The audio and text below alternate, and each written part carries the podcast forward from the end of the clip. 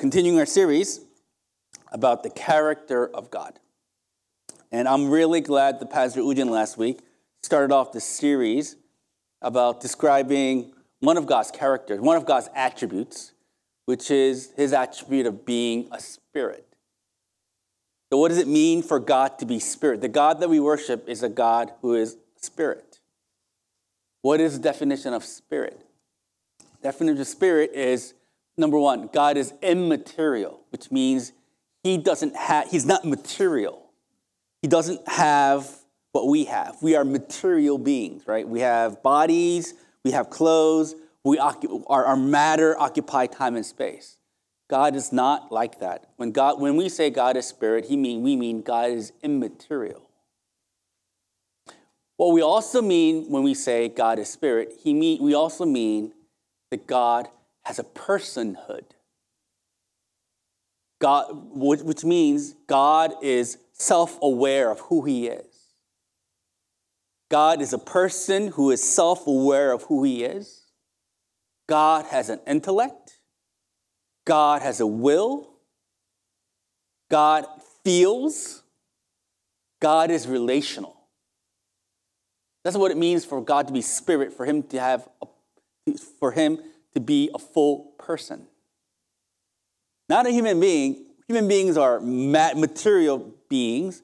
God is a spiritual person, an immaterial person. Because we are made in the image of God, there are certain attributes that we share with God. Just like God is self aware, has an intellect, has emotions, right, and, and is relational, us being part made in the image of God, and because we have souls, we are also self aware. Like, I am not Sean Kim, right? There's no distinguish in my mind that I, I like, I, I don't think I'm Sean Kim. I'm self aware. And Sean Kim certainly doesn't think he's PJ. We are all self aware entities. All of us have intellects, some more than others. All of us have emotions. All of us feel, all of us have a, a, a desire, a plan. All of us are relational. We can't live without other human beings. All of it. We, we are this way because we're made in the image of God. Because God is spirit, God is an immaterial person, there is something about us that is also immaterial in person as well. Am I, am I, you're with me, right? And so in our small group, in the Alexandria small group last, last Friday, we had a really good time, by the way. I'm not selling my small group, but you know, it's pretty good, right? And we were talking about, we, we were sharing what are the, some of the attributes that we have that reflect the character of God. Some of, some of my, one of my brothers says, I am very precise. I want to be very precise in all that I do. And my desire to be precise in all that I do is an attribute of God because God is precise. If you read Job, you'll see how precise he is. The universe is maintained a certain way because the universe is maintained in, in, in precision because God designed the universe precisely. And that brother, he has that quality of being precise because he's made in the image of God. When some, some, some like you know, another person shared that that person is very empathetic she understands how, what other people are going through. She has that ability because she's also made in the image of God who empathizes with us.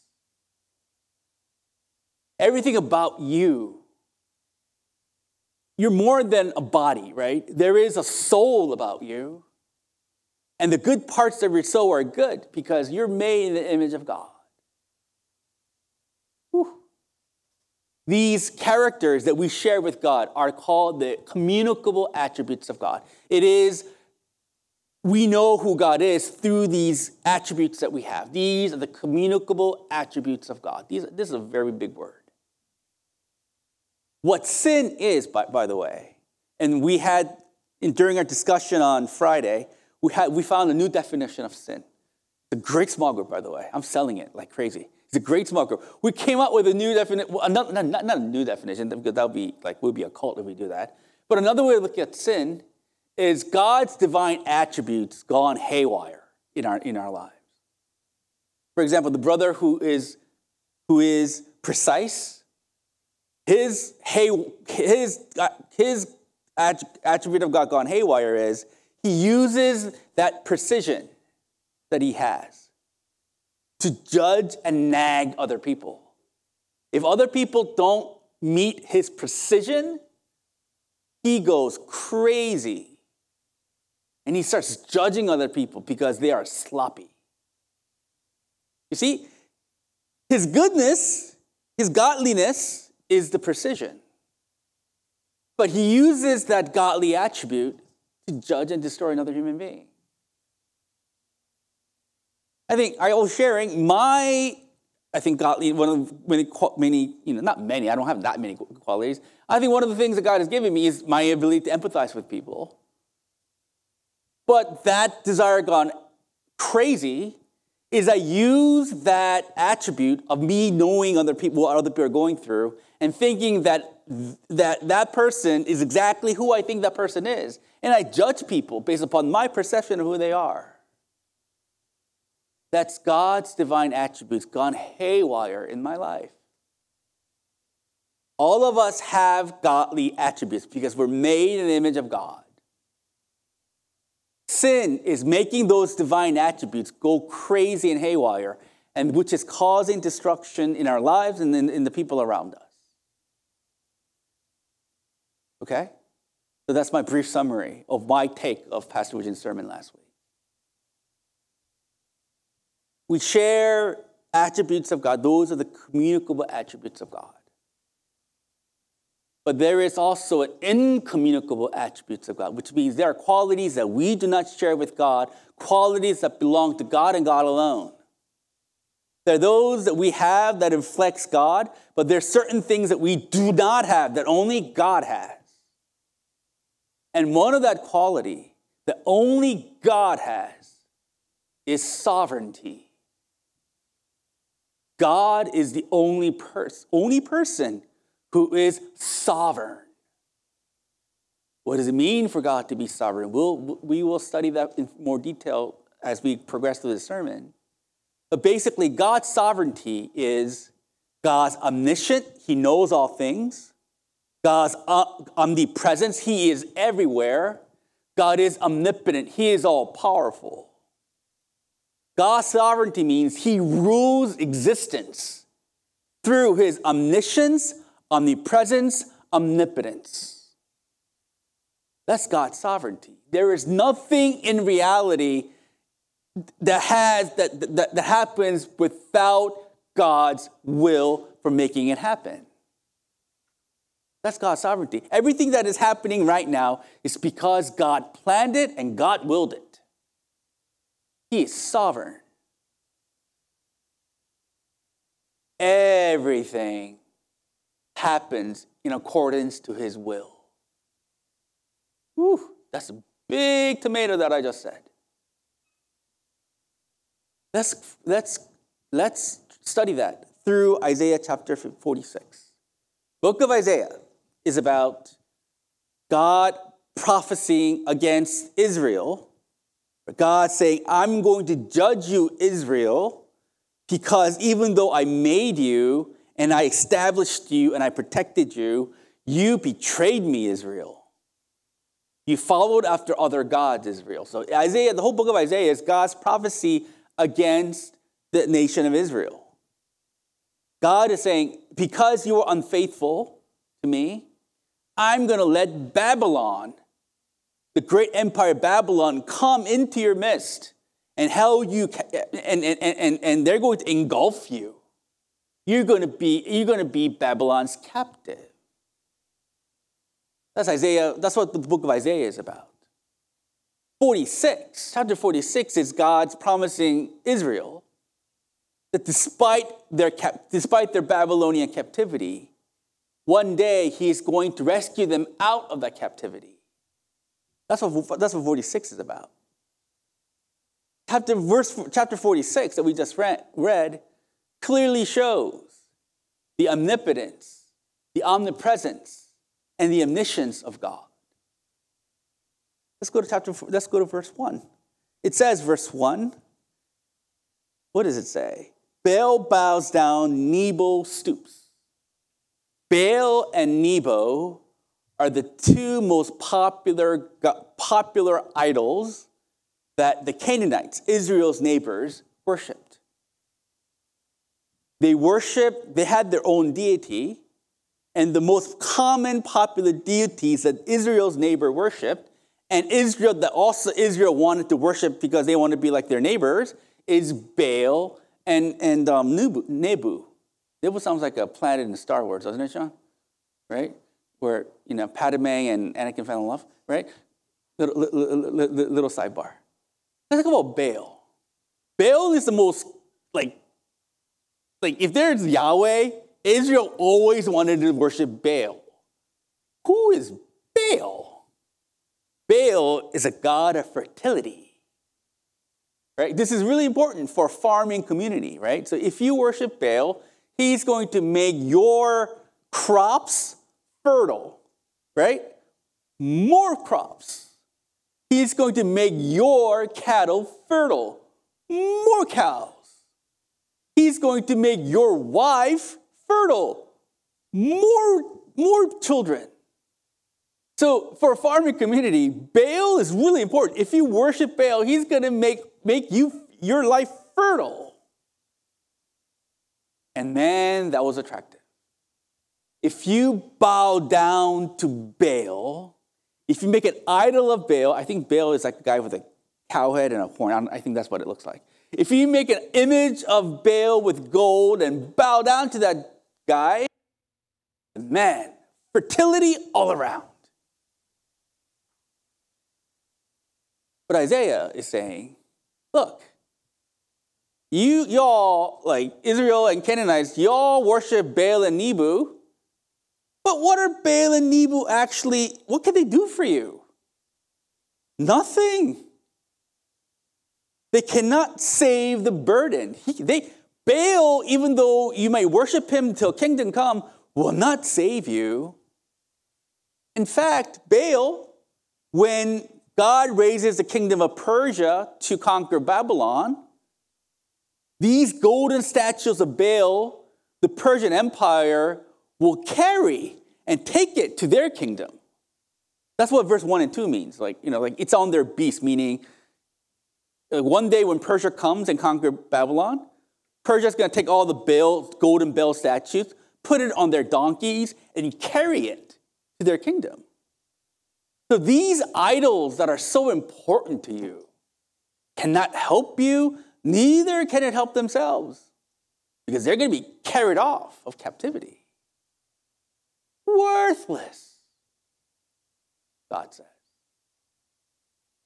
But me, God says, listen, verse 13, verse 3 Listen to me, O house of Jacob, all the remnant of house of Israel, who have been born by me from before your birth, carried from the womb. What does he mean? He says, Israel, these Baals that you worship are worthless, but me, I'm the one who created you even before you were born. I made you, I designed you. Not only that, I carried you from the womb, I gave birth to you.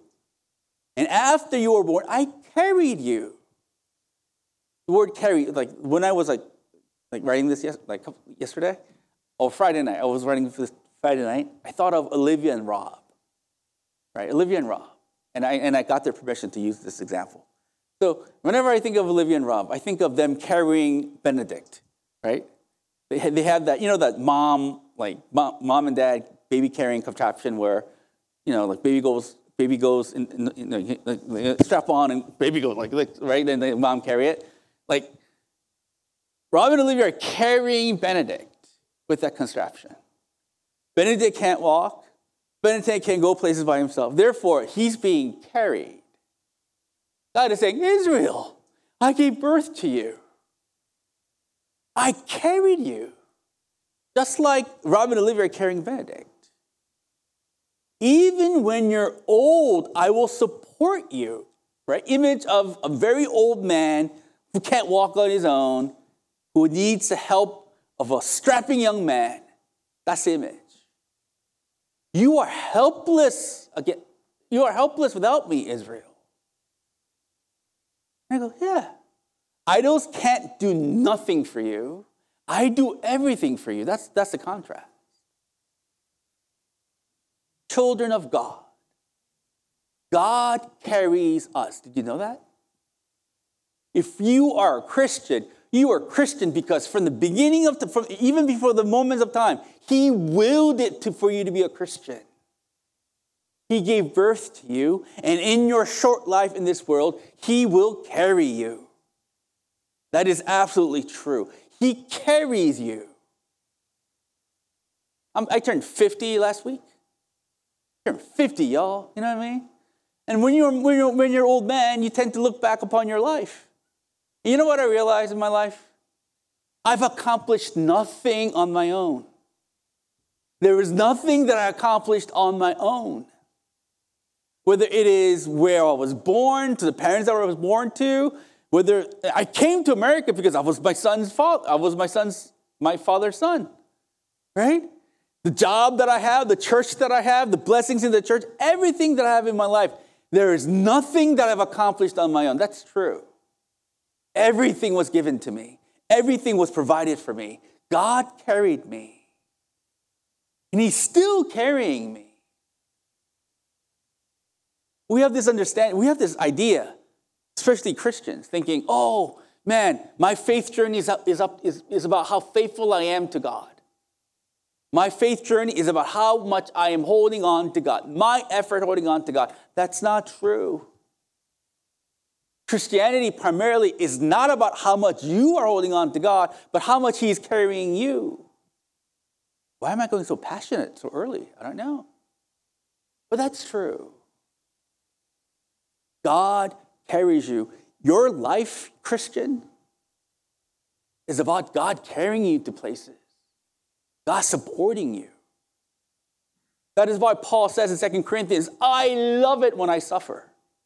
I love it when I got beaten. I love it when I'm stranded. I love it when I'm confused. I love it when things do not go well for me. Why? Because in my weakness, I see the power of God. Paul knows that he needs to be carried. Christians, you need to know that you are you need to be carried. The sovereign God carries you. Worthless idols do nothing for you. That, that's the point. Let's go. Uh, what verse am I? Oh, uh, okay, verse 5. Idols not only can do nothing for you, idols are man made. With whom will you compare me or count me equal? To whom will you liken me that we may be compared? Some pour out, this is the NIV version, some pour out gold from their bags and weigh out silver on scales. They hire a goldsmith to make it a god, and they bow down and worship it. So in verse 6, Isaiah is describing how idols are made. How are idols made? Idols are made because some people take gold, they measure gold, they melt it, and they make an idol. Some other idols are made because you take silver, you melt it, take it to the goldsmith, you, you measure the silver, you take it the silver to the goldsmith, and the goldsmith makes an idol for you. These idols that you worship, these idols that you think will save you, are man made, are made in China. You know what I mean? They're made in Malaysia. They're made in Harvard. They're made in Wall Street. These idols that you worship, that, that, that, that you want to live in accordance to their directives, are man made. How can man made things help you? You know? It's utterly foolish. Look, back then, the idols were Baal, right? Gold statues, right? human made gold statues. Right now, our idols, no one worships a golden statue, unless you're like in other parts of Asia, right, where they still do idol worship. But Western culture, Western society, we don't worship idols, like man, like literal idols. Our, our, our idols these days are ideology. What governs, dictate our thinking and values are ideologies manufactured by men. The values that you have, I don't know, about materialism, I don't know, about, about what life is, all that stuff, they're manufactured in academia. People in academic area, they write strange theses which gets transferred down to Marvel and Disney and Netflix, right? And they make an entertainment. And these ideas trickle down to corporations and media, news. And these things govern the way we think. We need to understand a lot of the things that we value, a lot of the definition of what we think life ought to be, it's man made, man. You understand? Look, example I can give you is recent example I can give you is this. These there's there's like two professors, two academics named James Lindsay and Peter Boghossian, right? They're two like one's a mathematician, one's a physicist, right? And they get so tired of this crazy social liberal ideologies in academia. They wanted to prove how foolish it is, right? Of how this modern social academia is out of control, right? So they wanted to prove how foolish these man made ideologies are. So, you know what they did? They wrote 20 academic papers in nine months. The way you become renowned in academia is by writing academic papers. You write academic papers, it takes you a year to write two, one or two. You research, and you, you, and you send that, your work to academic journals they review it, and if they like it, they accept it, and they, you know, they have other people review the work and they publish it. It's incredibly difficult to get those academic works published. These guys wrote 20 academic journal articles in nine months. And they made up their, they made up their, their, their studies. They made it up. They made up their data. Like one of the one of the one of their submissions was they took Hitler's Mein Kampf, right? And they switched out the word Jew for white man. And they didn't change anything about that. They only changed the word Jew and white men and they submit it to the academic journal. It almost got published. And the only reason why it got published was they, they said, oh, you're, you're writing it from a white person's perspective. We don't want that. They, had, they had no uh, qualms about how crazy that idea was. They just wanted to accept it. They got four articles published and seven in the works. Their point was modern academia, modern intellectual thought that is governed modern culture, by the way, is foolishness. These thought that is governing your inner governing culture, education. Your kids will get that kind of education, right? Media, everything. It's man made foolishness. And churches and schools and companies are drinking it up. Man made foolishness. God is saying, Why are you listening to man made foolishness? You need to listen to the living God. I am sovereign, he says. Verse 8. Remember this and stand firm. Recall it to mind, your transgressors. Remember the former things of old, for I am God and there is no other. Verse, I am God and there is no one like me. Verse 10, declaring the end from the beginning and from ancient times, things that not yet done. Verse 10 is verse 10 God is talking about his omniscience. He knows all things. He knows all things and he declares things even before they happen. Verse 10, the first part of verse 10, uh, declaring the end from the beginning, it means this. What does it mean, John Piper? John Piper says this God knows and declares how things turn out long before they ever happen. God knew Jamie was going to marry Ho even before the first Adam was created. Better be good to her, yo. Right? Who, who else can make call out today without being offended? I think everyone else is kind of sensitive besides you, right? He knew you to be you even before the beginning of time. Whew, that's what God is saying. I know all things. I declare all things to happen. Not only did God knew Jamie was going to marry Hill, he declared that that will be, so it happened. By the way, how do you know you married the right person? Because you're married to that person. That's how you know. I don't know, did I make, did I make a mistake? Maybe, but it's still, God still willed it. Right? God knows, even before it happened, it's going to happen. Verse, continue, verse 10. I, my, saying, My counsel shall stand, and I will accomplish all my purpose. Verse, verse, the latter part of verse 10 is, is it's describing God's omnipotence.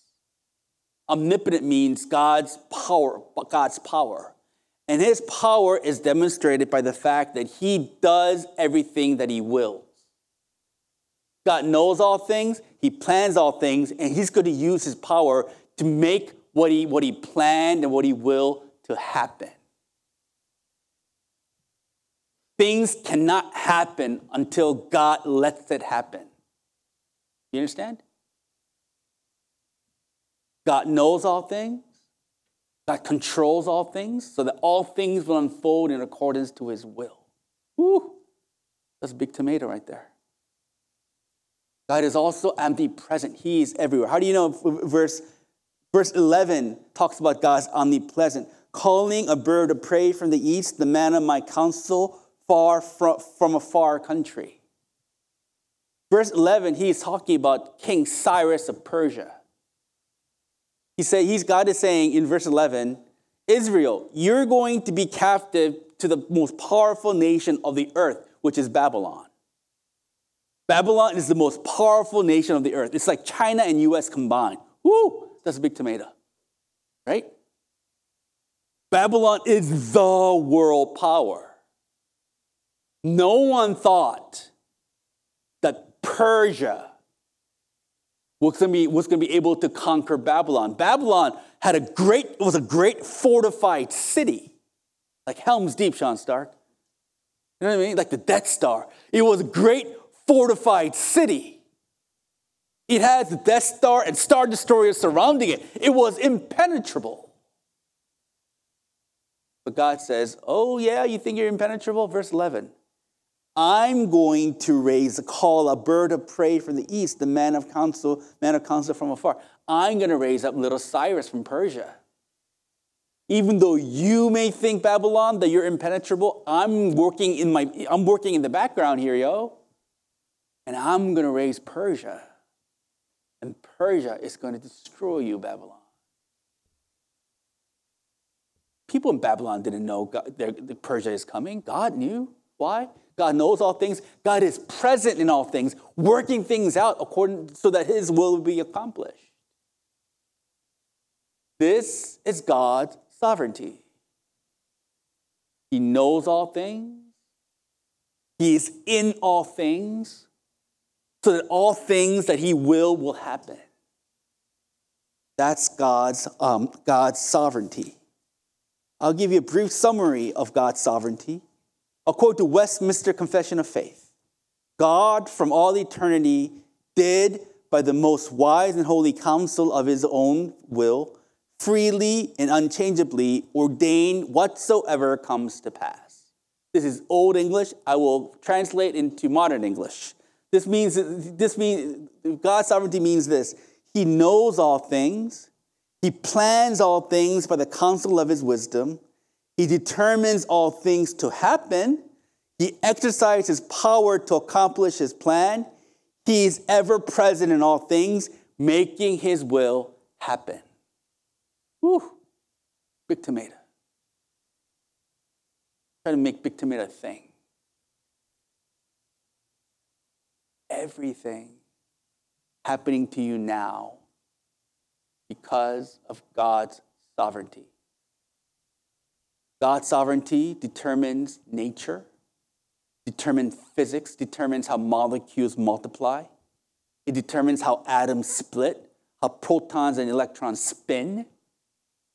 It determines how fast the universe is expanding. God's sovereignty determines the cell replication in your body, the neurons firing in your brain. God's chemical, God's sovereignty determines how much that, that grass on the outside will grow. He controls nature. He controls human history. He controls who will be elected president, who will be elected congressman, who will be elected. He, he, Bible is clear. God determines the rising of kings and the falling of kings, the rising of nations and the falling of nations. God determines the t- history of man. God also determines your personal history. God knows how long you will live. God knows what you will do, who you marry. God knows which job you're going to get. God, God knows which job you're not going to get. God knows which girl that's going to reject you. And God knows by his miracle a girl that's going to accept you. Everything happens in accordance to his will. He's ever present, making his will happen. His power ensures that everything happens. We're living in God's world. We're living in his plan. We're living in his time. Oh, that's I just thought of that right now. Once again, we are living in God's world. You are living in God's plan. You are living in God's time. You are living under God's will, whether you know it or not. That's what it means for God to be sovereign. I have so many other verses to talk about, right? But for the interest of time, because I promised Pastor Ujin I'm going to finish this, so it's because he wants to preach next week, I will skip over a lot of the verses that I have, and I will let's talk about the implications of it. God is everywhere, right? God is everywhere. He knows all things. He's all powerful. Uh, let's talk about a few verses about God's power. Verse 19, Matthew 19, verse 25. Nothing is impossible for God. That's what Jesus says. Ephesians 1, verse 11. The plan of God who works out everything in conformity with the purpose of his will. That's what Paul says. Everything happens because God planned it and God willed it. What is the evidence? What is the evidence of God's power? Didn't Jesus quiet the storms? Jesus was, Jesus was on a boat with his disciples. He was asleep. There was a storm. Disciples thought he was gonna, they were going to die. They freaked out. And Jesus woke up and said, Shush! And the, and the storms calmed down. That's power, isn't it? Someone asked Rosalind Picard, the great computer science professor uh, at MIT, who's the, who's a leading computer scientist, yay, woman power, who's a leading computer scientist in America. She's a Christian. And, said, and, and someone asked her, doesn't it, you as a, like a scientist, doesn't it bother all these miraculous stories about in the Bible? Doesn't it make you think your religion is weird? And she says, no. She says, I believe God codes the universe. And if God chooses to code the universe in a certain way where Jesus could suspend the storms, that's his will. God bless you, Rosalind Picard. That's true. How do you explain miracles in the Bible? God planned it, God's power, God's omnipotence. He's all powerful. He's omniscient. He is, he is all knowing. He is all knowing. Matthew 10, verse 29. Are not two sparrows sold for a penny? Yet not one of them will fall to the ground outside of your Father's care. And even the very hairs of your head are all numbered. So don't be afraid. God's omniscient, He knows all things. He knows when two sparrows will fall dead on the ground. Two random sparrows. God knows exactly, God knows where they fly, and God knows when they're going to fall, and God knows how, how much they're going to be sold for. Two random sparrows. The chicken that you ate, that you will eat for lunch today, God knew that chicken. Crazy, isn't it? God knows how much hair you have on your head. Some more than others, but God knows exactly how much hair you have on your head. Jesus is saying, God knows all things.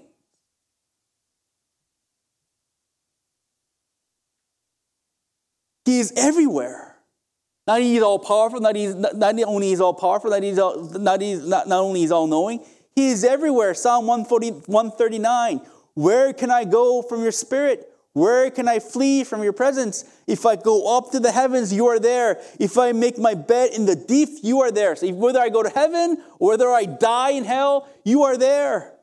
If I rise in the wings of the dawn, if I settle on the far side of the sea, even there your hand will guide me, your right hand will hold me fast.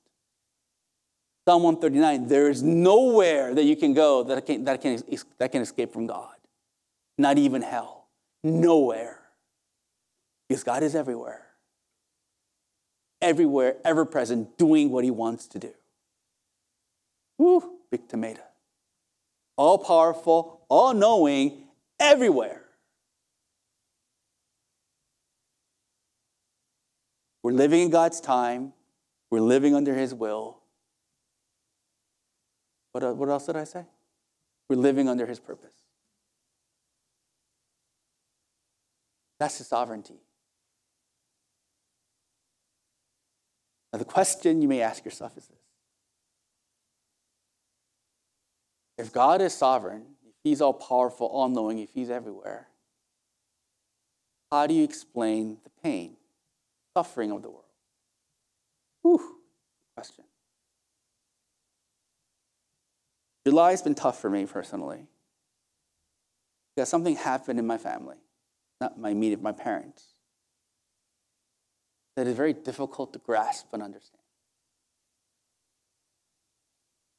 I was sharing with my small group on Friday what that is. If you want to know what I'm suffering, join my small group. I'm using my suffering to sell small group. But there's something very difficult and hopeless that I'm going through. And I'm, I'm not, I'll be honest with you because, you know, we're honest with each other. As I was going through that, while thinking about the sovereignty of God, do you think it lessened my pain? Not only is my parents going through things that are very, very painful, one of my close childhood friend, her, her parents, which, whom I considered like my aunt and uncle, her mother is diagnosed with Alzheimer's. And that, that lady really loved me. And, you know, when, you, when she looks at me, it looks like know how like a, like a BTS fan looks at a BTS guy? You know I mean? Not, but that kind of like she really loved me. She was very fond of me. That lady diagnosed with Alzheimer's in July. Not just me, I know some of you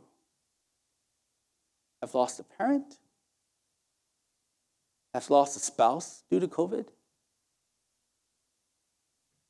One of our church members' mother is, is recovering because she fell off a horse. We have parents who are in stage four cancer right now.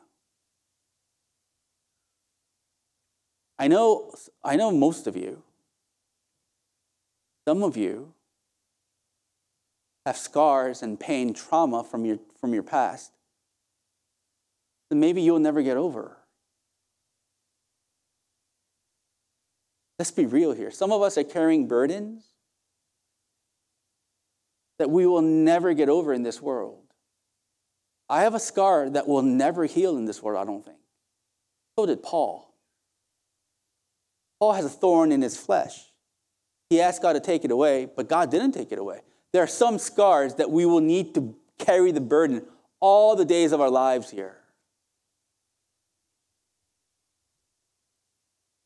How do you reconcile that with God's sovereignty?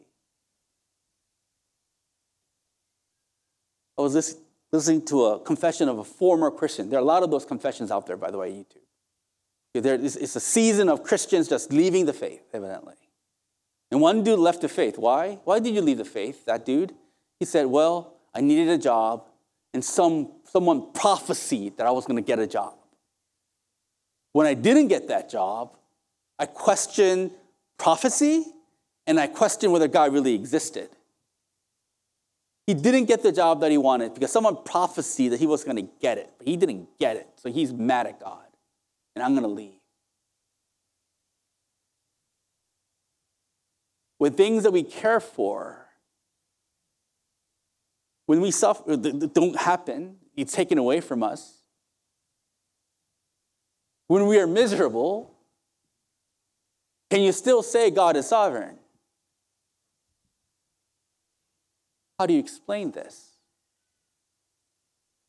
The Bible explains it this way.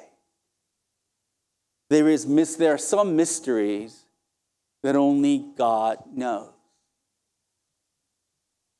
Proverbs 25, 2. It is the glory of God to conceal a matter. One of the glories of God is He conceals a matter. He doesn't tell anyone what His will is. Acts chapter 1, verse 6, right before Jesus was, is ascended to heaven, his disciples asked him, Lord, are you at this time going to restore the kingdom of Israel? Right before Jesus goes up, Jesus ascends, his disciples asked him, Lord, Lord, are you going to now, you know, establish Israel away from the Roman Empire? Jesus says to them, it is not for you to know the times or dates the Father has set by his own authority. But you will receive the power when the Holy Spirit comes on you, and you will be my witnesses in Jerusalem. Disciples, disciples ask, Lord, now is the time when Israel is going to be restored? Jesus says, None of your beeswax. When God will do this. There are things that God will hide from you, not reveal himself to you. And one of those things is why do you must suffer?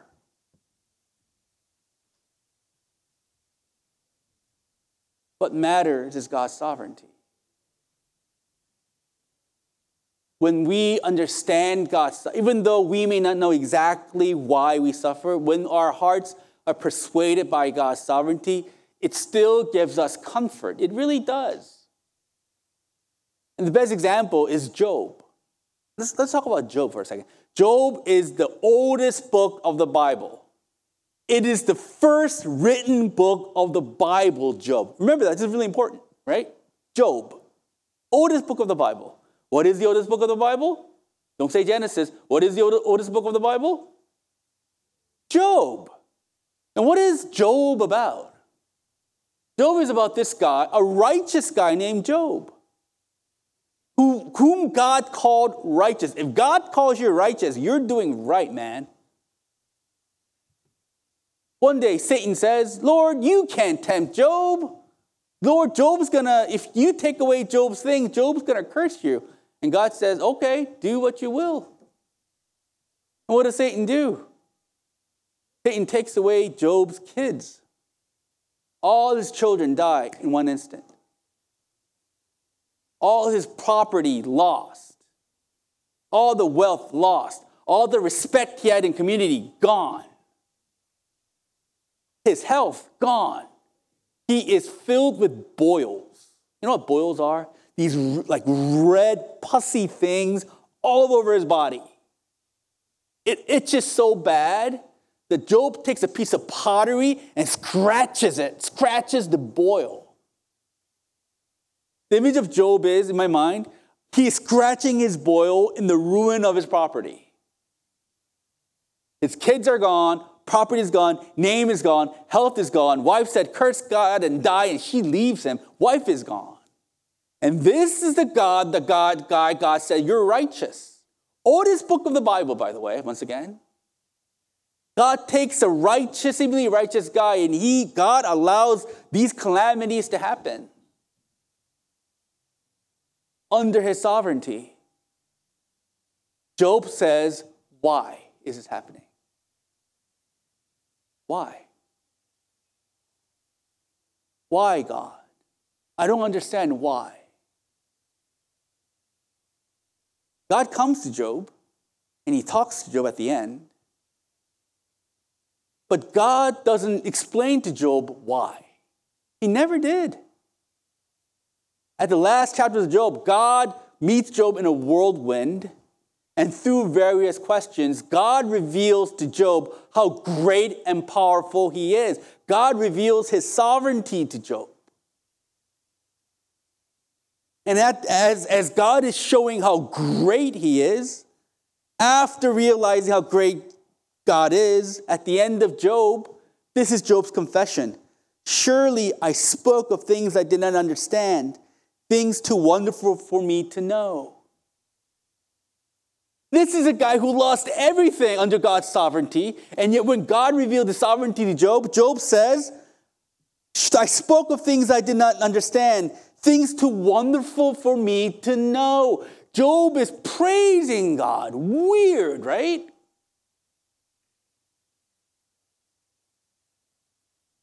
Job didn't need to know why he had to suffer.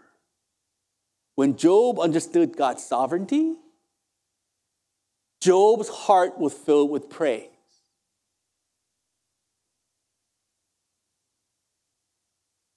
How do you, how do your heart transform? Job, first book of the Bible clearly shows life is going to be hard for you. Even under God's sovereignty, because we live in a fallen world, look, life is going to be hard. June, June is going to school right now. Praise God, June. But June, I know I have a gift of prophecy. Your life is going to be hard, yo. Unless you're a dermatologist, then good for you.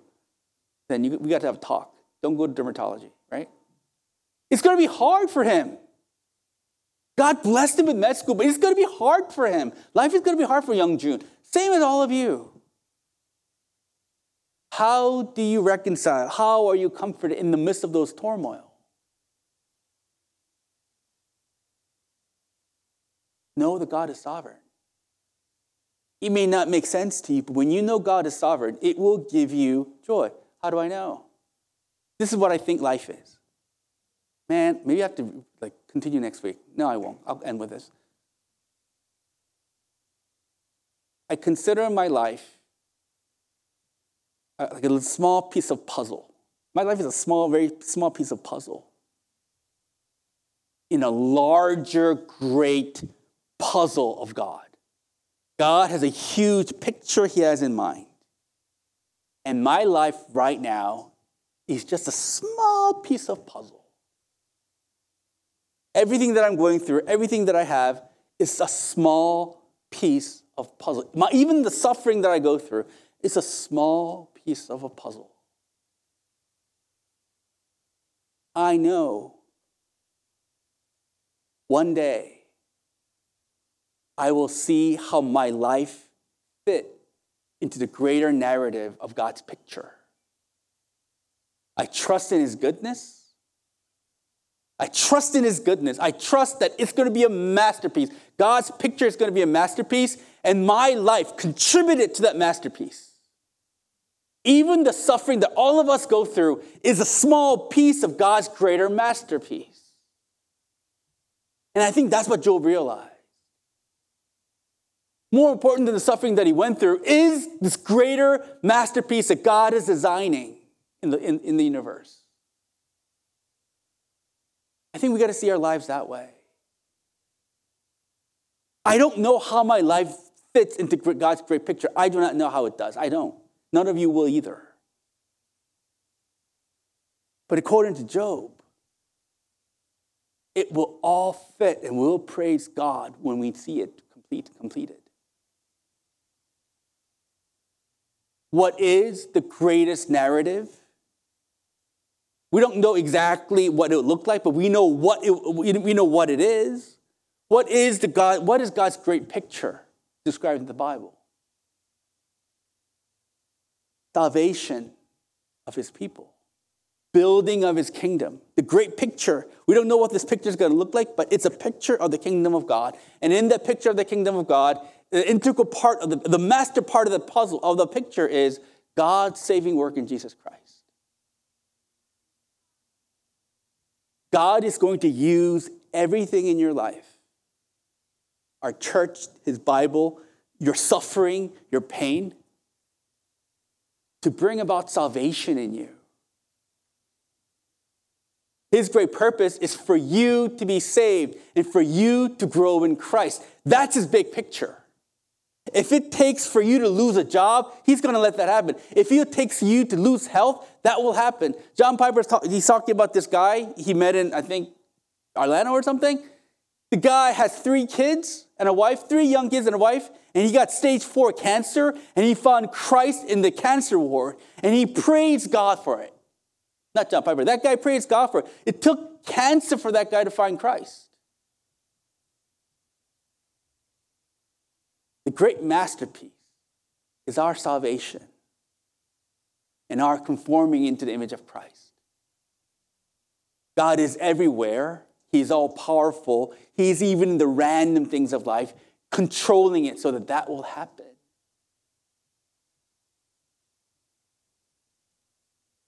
I'm losing you, I know. I, I've gone way over than I thought that I would. God is sovereign.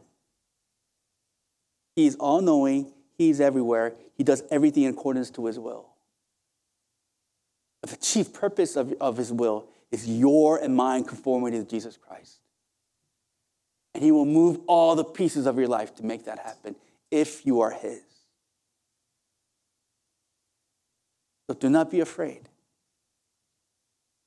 Use everything, consider everything God's ingredients to save you, to make you more like Christ. Let's pray.